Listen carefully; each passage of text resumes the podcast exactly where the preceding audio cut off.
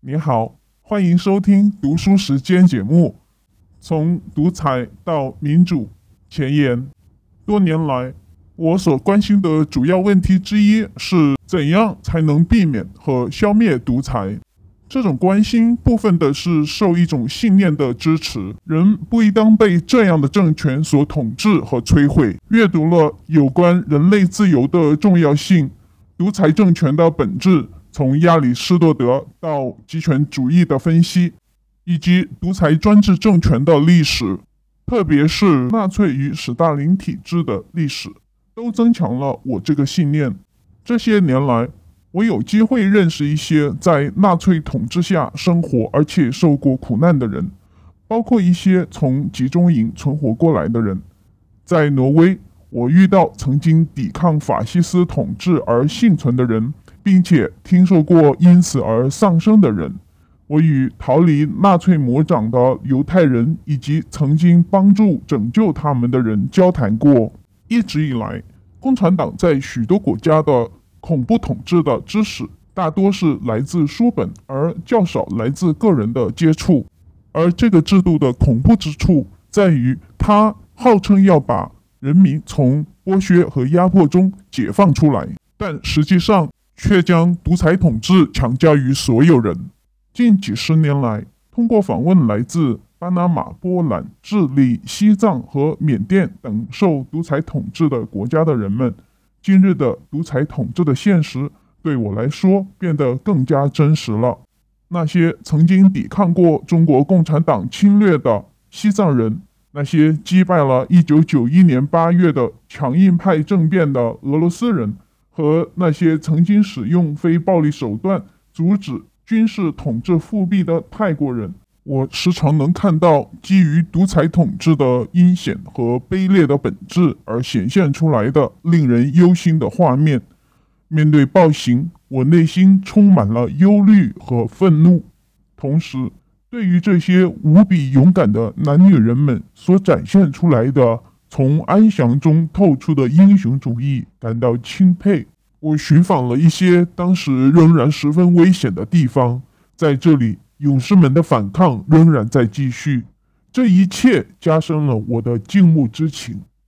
他们包括在诺瑞加统治下的巴拿马，仍处于苏联压制下的立陶宛首都维尔纽斯，在喜庆氛围中示威并要求自由的天安门广场。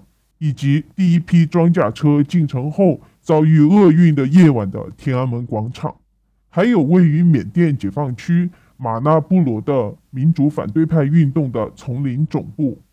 有时我会参访一些牺牲者的遗址，例如维尔纽斯电视塔和公墓，许多人被枪杀的里加公园，意大利北部城市费拉拉中心区，在那里，法西斯主义者。曾经成排的枪杀抵抗分子，还有马拉布罗的一个简陋的墓地，那里填满了还太年轻就死去的男性的尸体。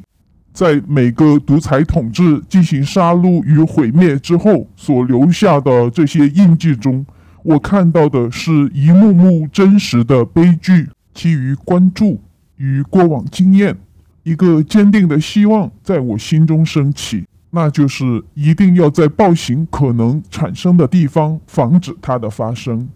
与独裁统治的斗争的成功，可以在没有大规模杀戮的情况下发生。独裁统治是可以被摧毁的，而新的独裁统治的死灰复燃也是可以被预防和阻止的。为寻求以最小的痛苦和生命的代价。去成功瓦解独裁统治的最有效的方法，我一直在仔细的思考。在这方面，我结合了我多年对独裁统治抵抗运动、革命、政治思想、政府体系，以及特别是基于现实的非暴力斗争等专题的潜心研究，以寻找答案。这本小册子就是这一系列研究的结果。我肯定它远不完美，但是它或许还能够在启动一场比过去更强大、更有力的解放运动方面提供一些思维上和策略上的指导。基于必要性和刻意的选择，本书的重点将放在如何摧毁独裁统治和预防新的独裁统治抬头这一课题的一般性问题上。对于某个具体的国家，我无法提供详细的、有针对性的分析，并给出解决方案。但是我希望这种一般性的分析。仍然有助于在现实生活中仍然不得不面对独裁统治的人们。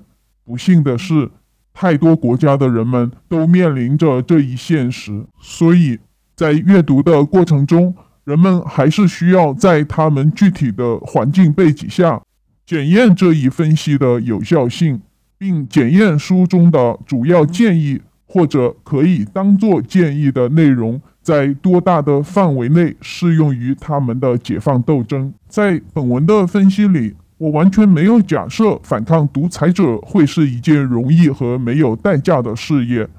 所有形式的斗争都会有痛苦和代价。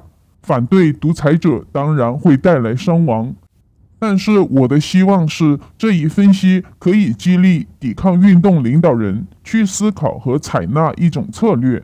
以增强他们的行动的有效性，同时相对减少与之相关的伤亡水平。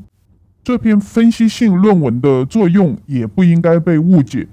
不要误认为，当一个具体的独裁统治结束以后，其他的问题都将消失。本文并不提供这样的答案。一个朝代的倒下，并不会带来一个乌托邦。相反。它只是开辟了一条艰辛而漫长的路，人们需要在这条路上去建设更公正的社会、经济和政治的关系，并消除其他形式的不公正和压迫。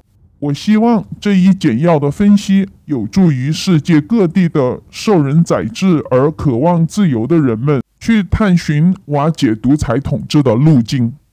以上是前言部分，谢谢收听，再见。